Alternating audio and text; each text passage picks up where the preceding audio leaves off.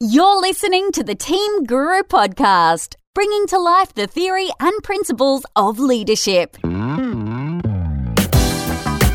Hello and welcome to another episode of the Team Guru podcast. I'm your host, David Frizzell, and I personally am totally pumped about this episode. My guest is Kira Lancaster, and she thinks it's time to reimagine change. Never has there been a time like our time, right now, unprecedented events through our communities, businesses, and our personal lives. And our old way of thinking about change just ain't gonna cut it. Kira draws on a bunch of wonderful thinkers through her books and overlays it with her own experiences and observations. This one is a real treat. I hope you enjoy my conversation with Kira Lancaster.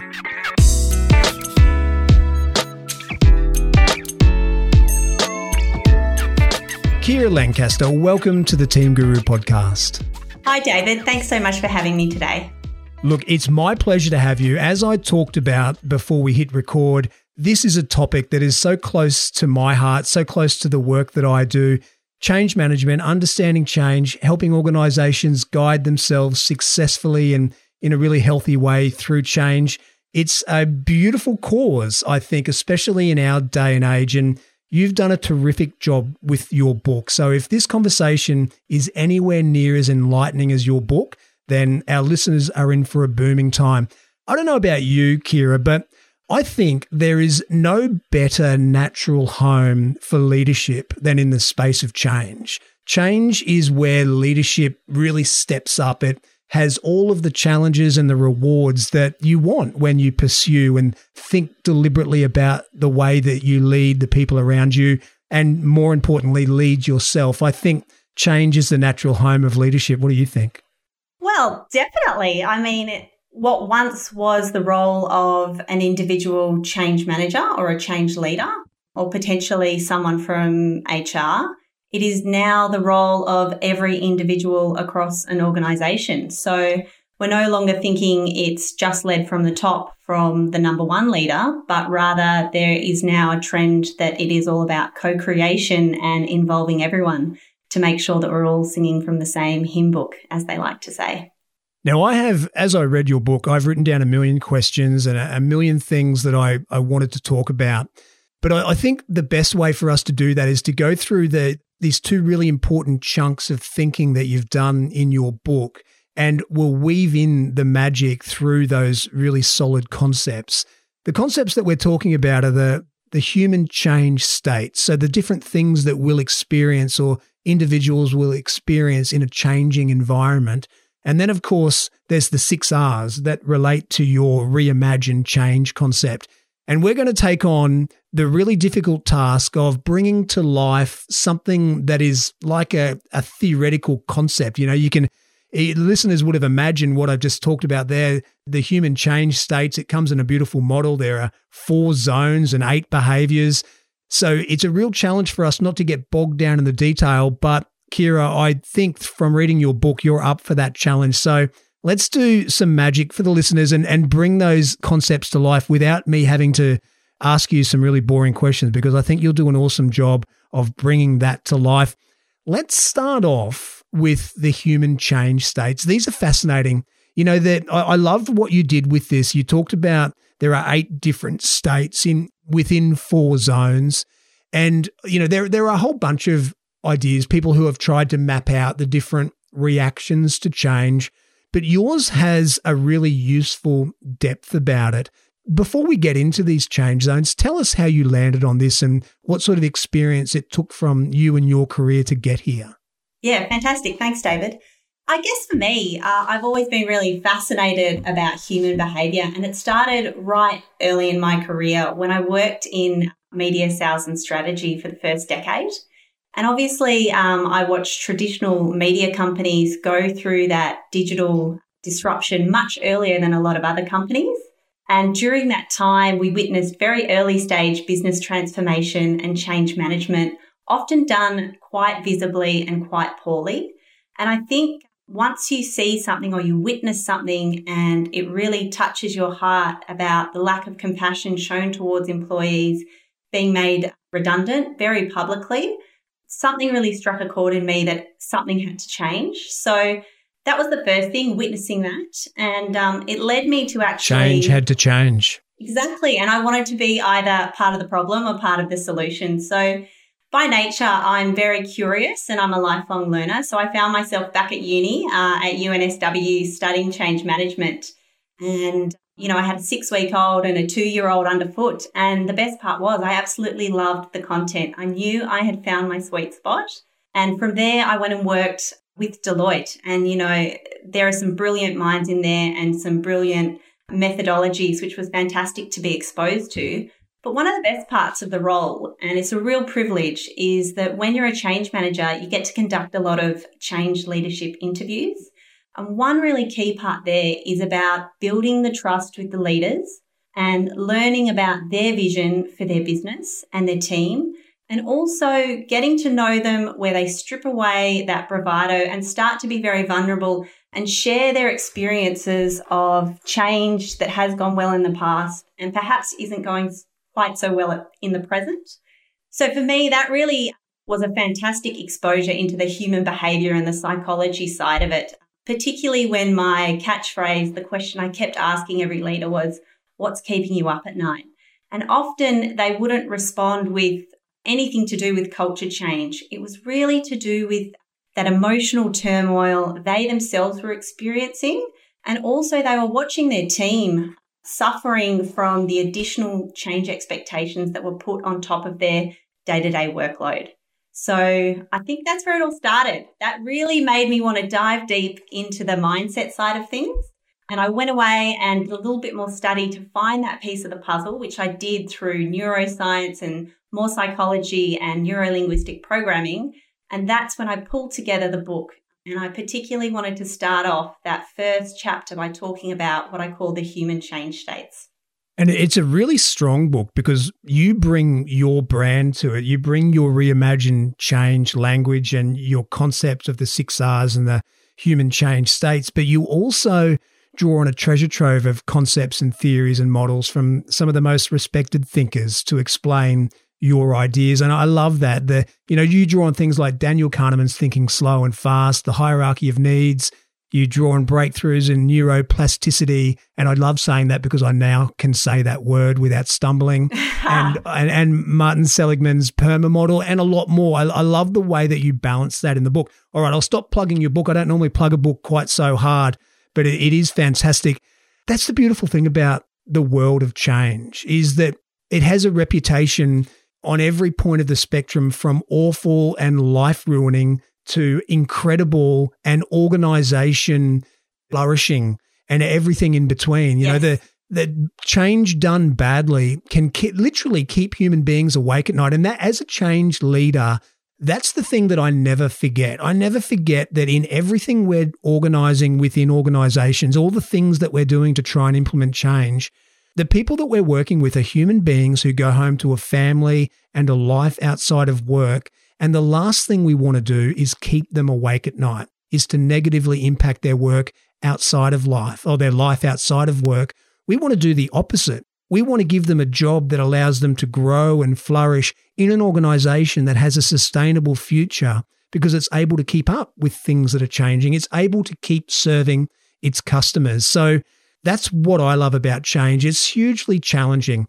Let's get to it now, Kira. Let's talk about these human sure. change states. We, you talk about there being four zones. I'll give away the four zones and then I would love it if you could talk us through them and the, the two change behaviors that exist within each of those zones. The zones are these number one is status quo, number two is overwhelm, number three is growth, and number four is burnout.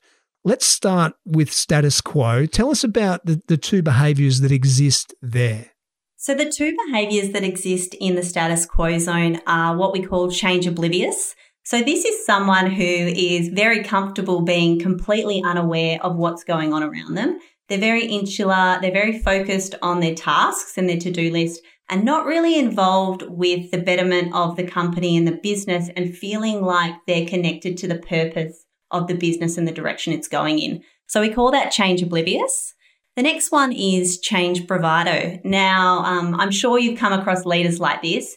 They're fully aware of what is going on. They choose to ignore it and prioritize their own work, which is fine. However, it's not very good role modeling to their team. Let's be honest, it takes an absolute village to implement and sustain positive change. So when you are acting in this uh, manner, what it's saying to your team is that you don't care and they shouldn't either. So that's change bravado.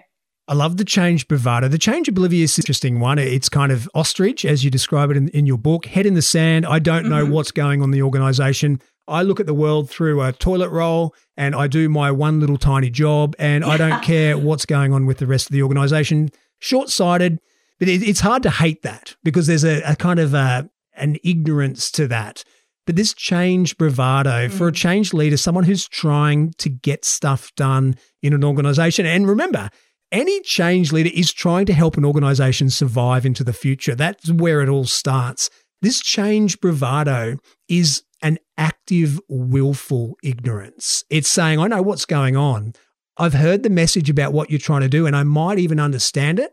But my job today, what I do right now, is way more important than that.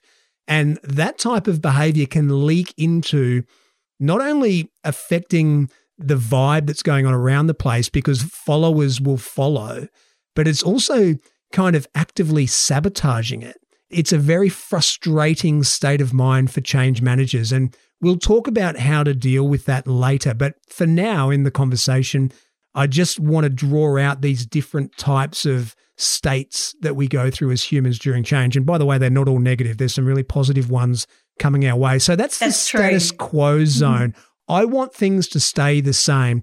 Before we move on to the overwhelm zone, and I know we could have a series of podcasts on this question I'm, I'm about to ask what's the psychology that exists at that stage? Maybe let's ignore oblivious because some people, you know, are just in their own world. Maybe because they've got a very busy life off outside of life. Maybe because they're they're not very professionally ambitious. They just want to come and do their work. Let's forget about that. What's the psychology that's going on in the bravado stage, the bravado mindset? Is that someone who is is putting a tough layer on some insecurities, or is there something more? It is possible, the insecurities, but I also think it comes back to control. You know, humans love being in control. And if anything, we've seen in the pandemic, all of this chronic uncertainty has thrown us all for a curveball. So when you are in that change bravado state, I think it comes down to you wanting to have absolute control over the work that you do and the influence you have.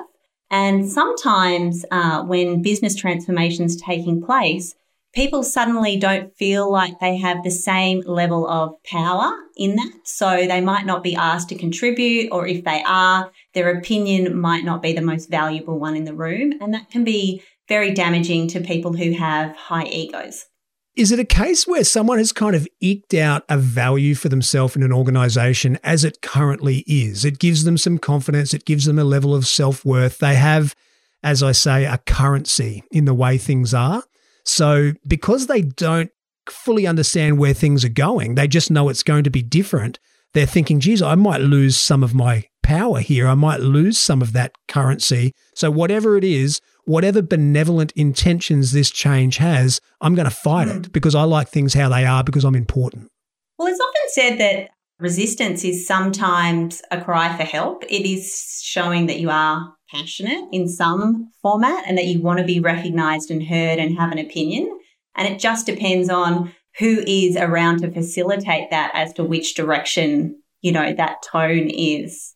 So I think after, perhaps I perhaps in my ignorance, sorry, I cut you off then. There was a little break in the mm. in the line in my ignorance, I might have leaked our conversation a little bit into the next phase. So let's talk about the next phase. The zone is called the overwhelm zone. Tell us about the two behaviors that, that exist within the overwhelm zone. So uh, the first one is change anxiety. So this is very common right now. This is where people are feeling completely anxious and overwhelmed. They have a lot of content and data coming at them but often it is quite high level. And so what happens is from a brain perspective, your brain automatically goes into filling the gaps of the unknowns and it keeps constantly asking questions and running through what if scenarios. And by default, the brain is, it has a very high negativity bias. So it's always looking out for you and keeping you safe. So it goes to the depths of destruction and it really worries what happens to my job? Am I going to be made redundant? Etc. So the change anxiety one means that you have information, but not enough. And something in you is holding back. You might not have the right connections in the business. You might not have trust with your boss. But what it means is that you need to find more information to calm your nervous system down in that state. It reminds me of the Homo erectus, the first apes to climb out of the trees and walk upright. If they heard a rustling in the bushes behind them, they were programmed to think, hey, that probably isn't a lion. But if it is a lion, I'm in big trouble here. So I'm going to think it is a lion. And that's where that mm. deep human psychology comes from. You know, this change anxiety, as someone who works in the profession, I have a lot of sympathy for people who sit in this because to me, what I see is that it's not necessarily like the bravado, or, hey, get out of here. I know what I'm doing. You can't change my world. I'm the boss of this place. It says, I, I you know, I kind of get what you're trying to do, but it scares the hell out of me because I don't know if I'm going to have any value in that future. I don't know if I'm going to be able to learn that new system that you're implementing. I don't know if I'm going to be able to take on this new level of knowledge that you need me to have to do my job in this changed place. And these are people, again, these are human beings who go home to a family who relies on them for their income. These are people who, like most of us, have some kind of debt, whether it's a mortgage or whatever it might be. People who don't feel as though if this doesn't go well for them, they have all the options in the world. I I have a deep sense of of sympathy or empathy towards people who are in a, a change anxiety and and I guess this is where a good change manager can really earn their money in an organization.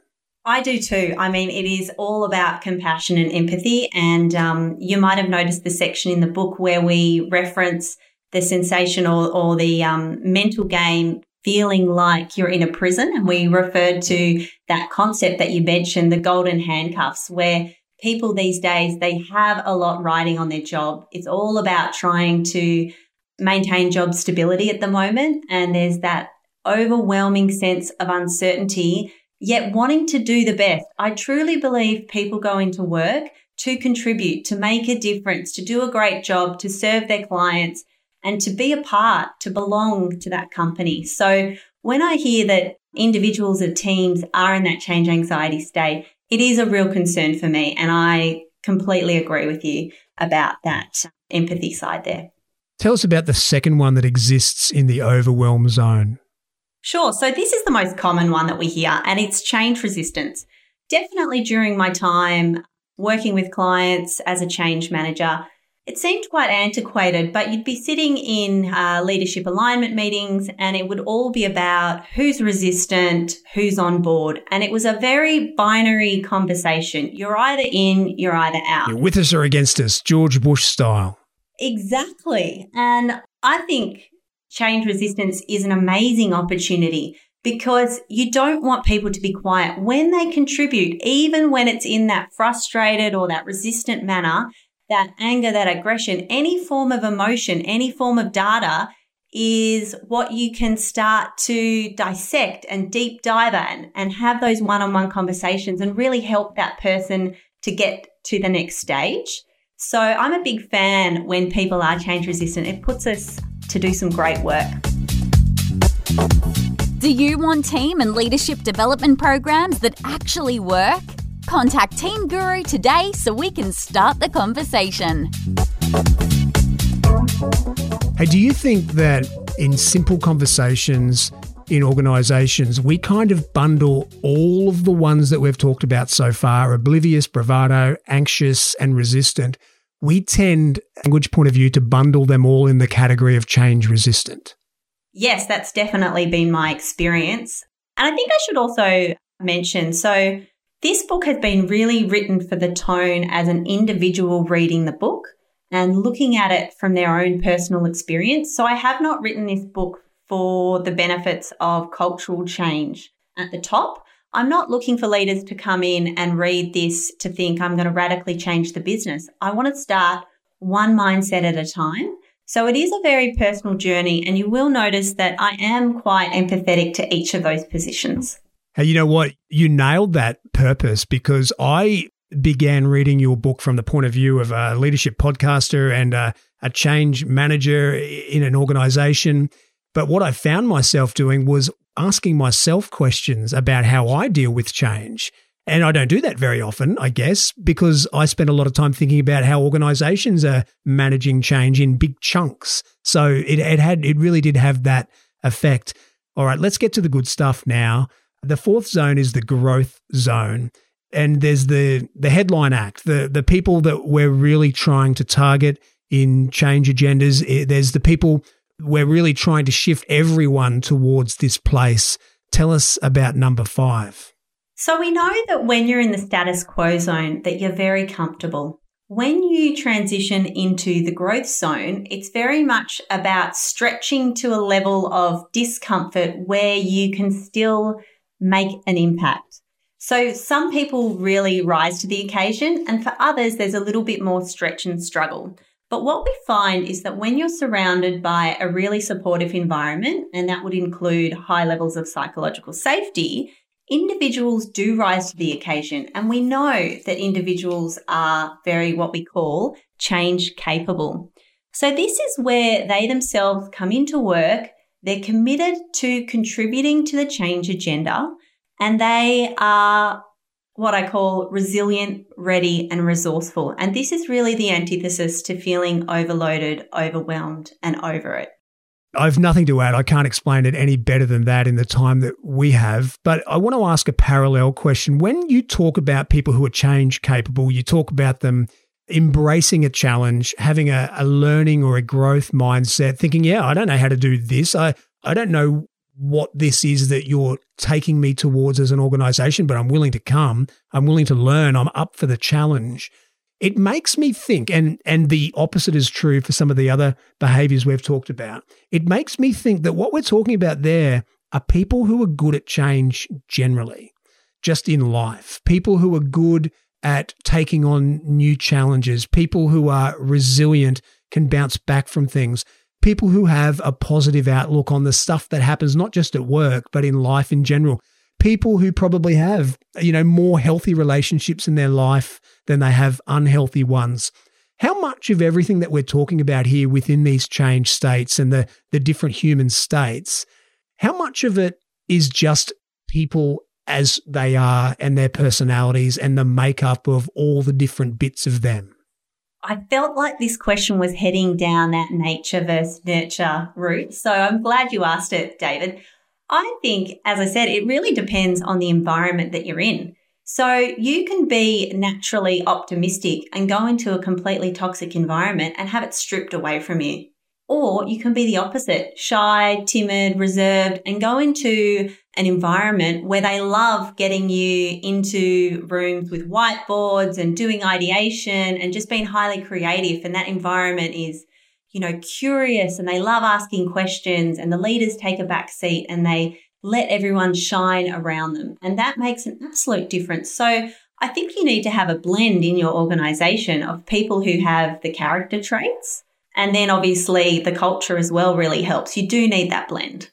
So what I'm hearing is that yeah, there there are some people who are, are naturally geared towards being more positive about change, but an organization that is doing change well, doing it thoughtfully and comprehensively, can bring anyone on board. It can bring people who might be a little bit naturally scared or resistant or a bit nervous.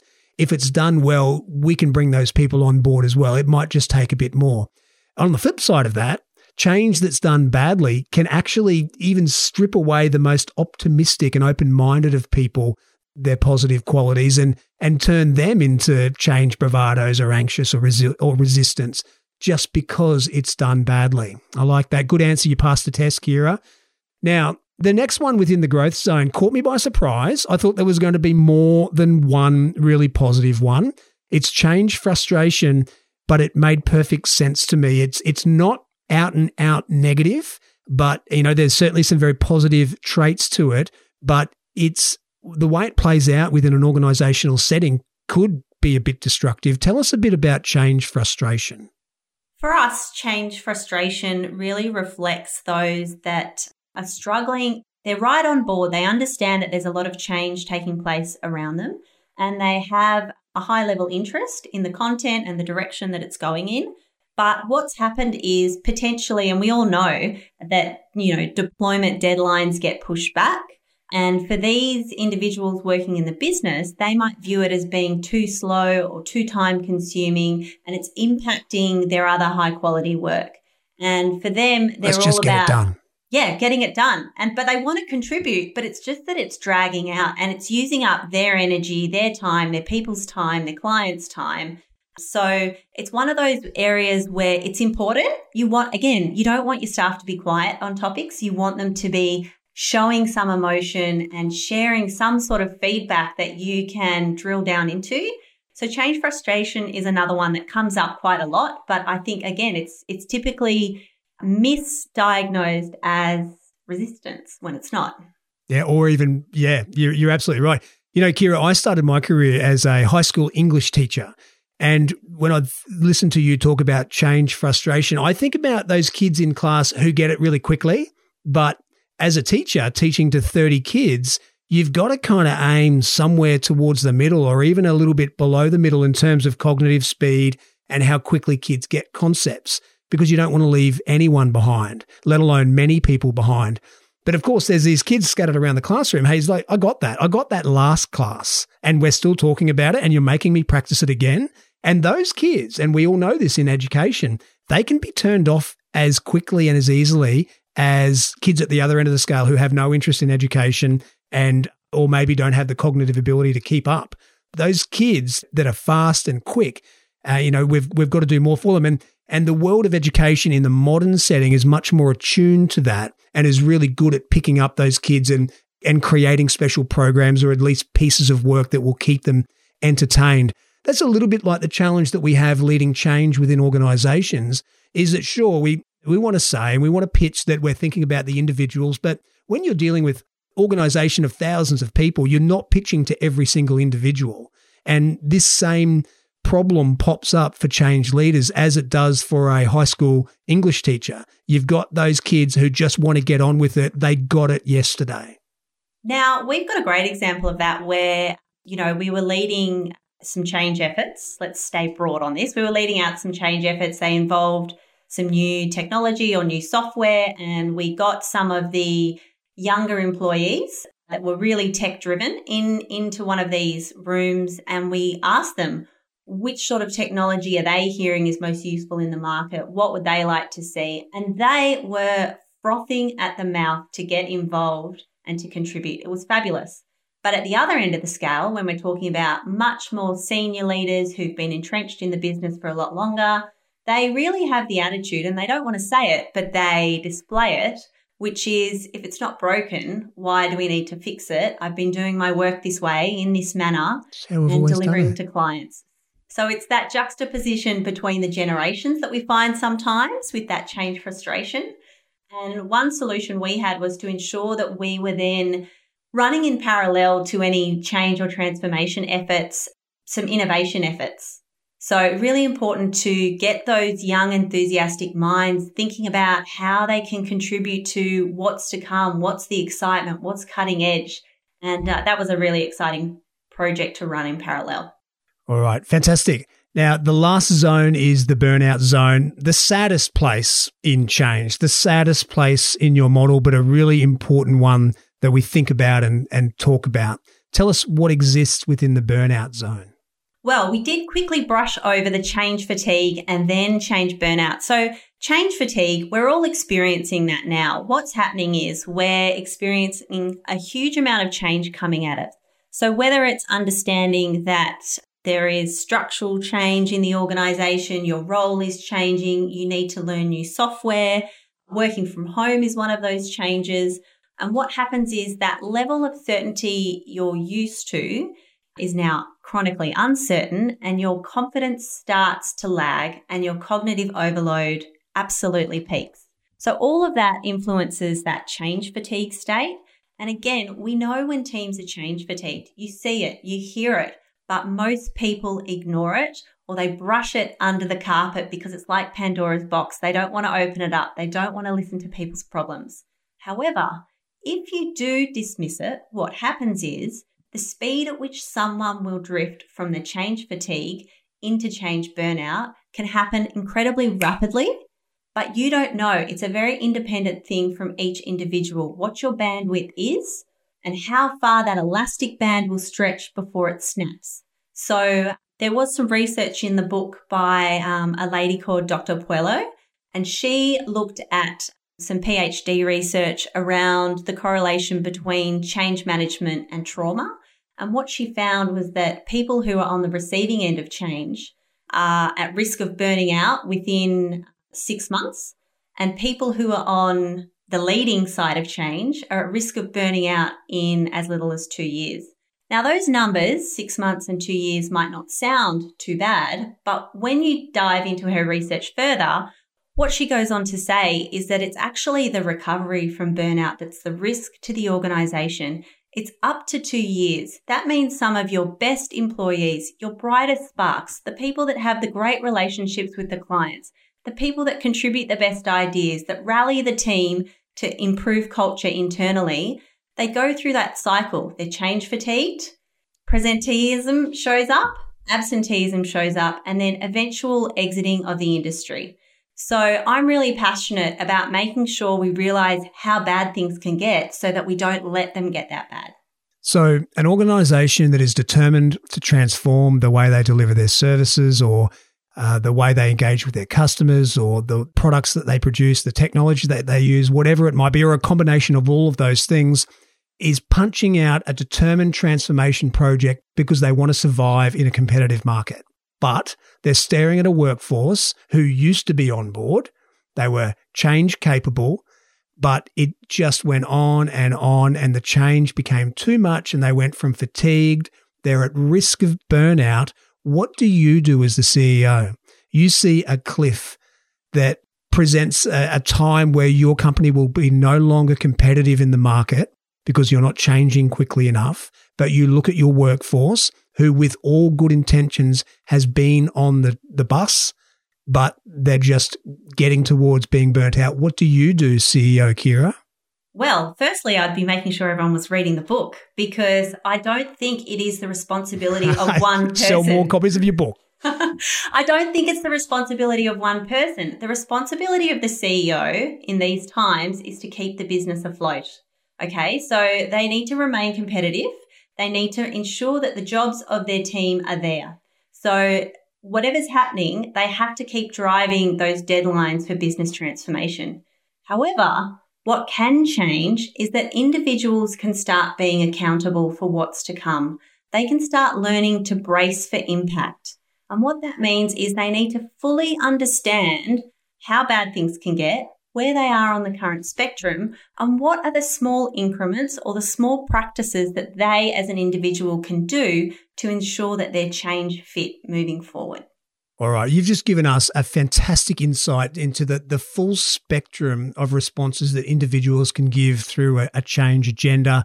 Super enlightening for me let's spend a little bit of time, and we're quickly running out of time, but let's spend a- enough time thinking about these six R's because they're the response. They're the, the individual's ability to take control of their own destiny within a, a change agenda. Talk us through the, the six R's and what they mean and what an individual can actually do. Sure. So, the first pillar that we talk about is called Realize Your Reality. And really, we've spent the first half of the podcast talking about that. It's about pinpointing which human change state you're playing in and which one you would like to play in, which we all know is that change capable state. So it's that conscious awareness to ensure that you're motivated to move in a different direction. You know, action is what we're looking for. But until you understand where you are, you won't be able to shift forward. So that's really important. In that first pillar, realize your reality. Then what happens is we move into the second one, which is called respond by your capability. Now, this is really where we talk about that accountability piece, which I just touched on, and how we know that the pace of change is only going to be speeding up. Or another way of putting that is the pace of change will never be as slow as it is today. So once you let that sink into your mind and you let the reality of that hit you, you realize that everybody's job is replaceable. You may as well go to work and enjoy it and make an impact and really love what you do and contribute and contribute to those around you. So you need to start harnessing your own behaviors. I was just about to make a tiny little comment. Is is that the kind of place where I get comfortable with the idea that that change is the constant? A terrible cliche, but a cliche for the reason I I just kind of accept that hey, if I'm going to be part of this organization or any organization in the modern world in 2020 or 2021, then I have to accept that there will be change. Change will continue to come my way. I just have to get get okay with that. Is it as simple as that? It is, except for that I don't like the expression change is a constant. I like to flip it. You are the constant. You know, everything around you in your life is going to continue to change. That's true. But the only thing you have true control over is yourself and your response to change. So that chapter is less about the reality that change is taking place around you and more about you being the constant and you doing what you can. So getting rid of those bad behaviors and starting to go deep on things like self awareness and self accountability and self mobilization. So that's a really great chapter, that chapter two. And then we move into the third pillar, which is called reclaim your brain. So the most important thing here is I completely recognize that if you're someone who is overwhelmed, your brain is fried, the last thing you want is a lecture about stress management. So, what I've done here and throughout the book is made sure that I'm balancing science with storytelling because it's really important to make sure that you know you understand that the foundation of everything you do is all about having optimal brain health and that's where we've started seeing the benefits of neuroscience uh, crossing over with psychology so that chapter is all about understanding stress, overwhelm, and talking about just some basic coping strategies to help diffuse anxiety. You're doing brilliantly, and that's why I'm just going to let you roll through it because without me interrupting you, you are getting so much brilliant content out in the time we have remaining. So you keep going, Kira. Excellent. So the fourth pillar is all about uh, regenerate your body. Now, most people think this is about me promoting more exercise. That is the biggest myth that the fitness industry has told corporate organizations. Yes, it's a very small piece of the puzzle. But what this book really highlights is that we're all experiencing some form of trauma, particularly emotional trauma in the workplace. Now, this really results when you feel unaware, unprepared, and completely powerless what's taking place around you. So this chapter here, we go into some really interesting science around the polyvagal theory, which is all around making sure that you are seeking safety and connection as opposed to feeling completely shut down and immobilized. And this is really the foundation for psychological safety in the workplace. But I'm really approaching it from that individual perspective, recognizing what it feels like within yourself and in the environment around you and what you can do to combat Good. Keep going, Kira. We're up to number five. Recode your bo- your mind. Before we get there, let me just remind you of the first four. Realize your reality. Respond via your capability. Reclaim your brain. Regenerate your body. And number five is recode your mind. What do you mean by that? Well, there's some great science. Dr. Joe Dispenza is quoted as saying that 95% of who we are by the age of 35 years old is really reflective of those pre programmed behaviors that we might have learned from our upbringing, from our community, from our education, and then, of course, from the workforce. So, what that means is even when we're taught new things or we're trying to understand new behaviors, new processes at work, we are naturally going to go back to automatic pilot and default to old ways. So, this one is all about understanding the role that biases play in our mind, the role that emotions play. And also there is a small section there on self worth because a lot of the time when people are feeling overwhelmed and stressed, they're incredibly tough on themselves and they forget that they actually are capable of so much and they don't need to harshly judge themselves. They need to back themselves, tell themselves that they've got this and that if they don't, they can seek some support to keep moving forward.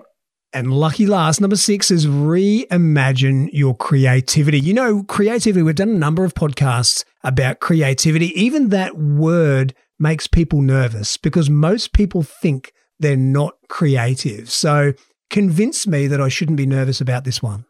Well, really, again, this is this whole premise that we're trying to take the reader on a journey. So we're recognizing how completely burnt out they are, but how brilliant they are underneath all of that and we want them to rise from the ashes. And part of this is reminding yourself how creative you are. It's all about imagination activation and it's all about preparing yourself as the brilliant creative being that you are and not relying on all of these co-creation sessions with whiteboards.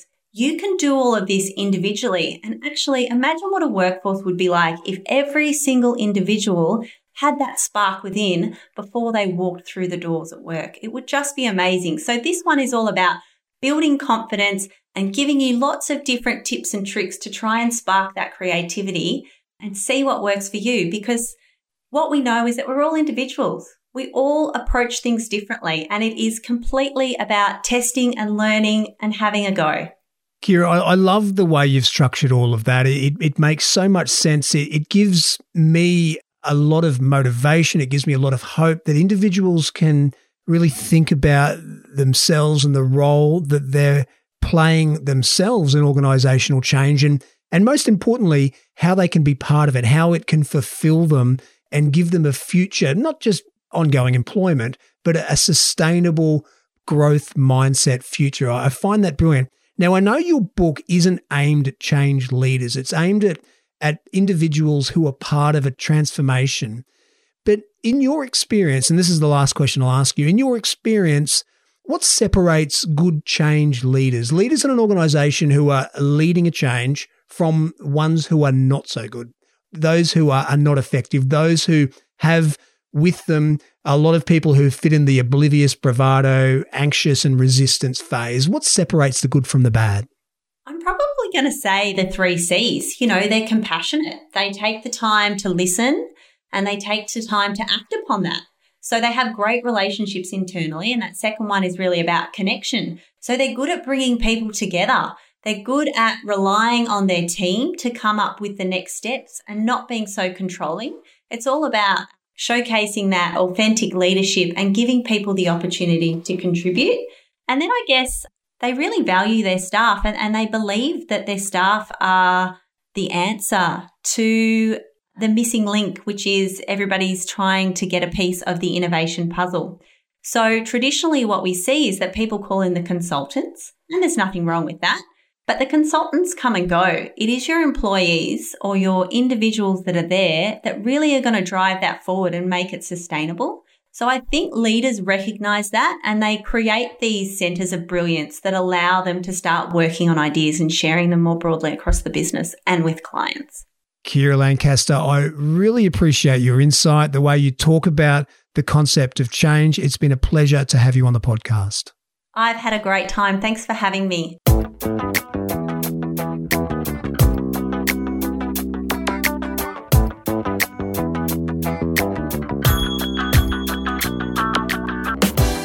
And that was Kira Lancaster. I thoroughly enjoyed talking with another change leadership nufty.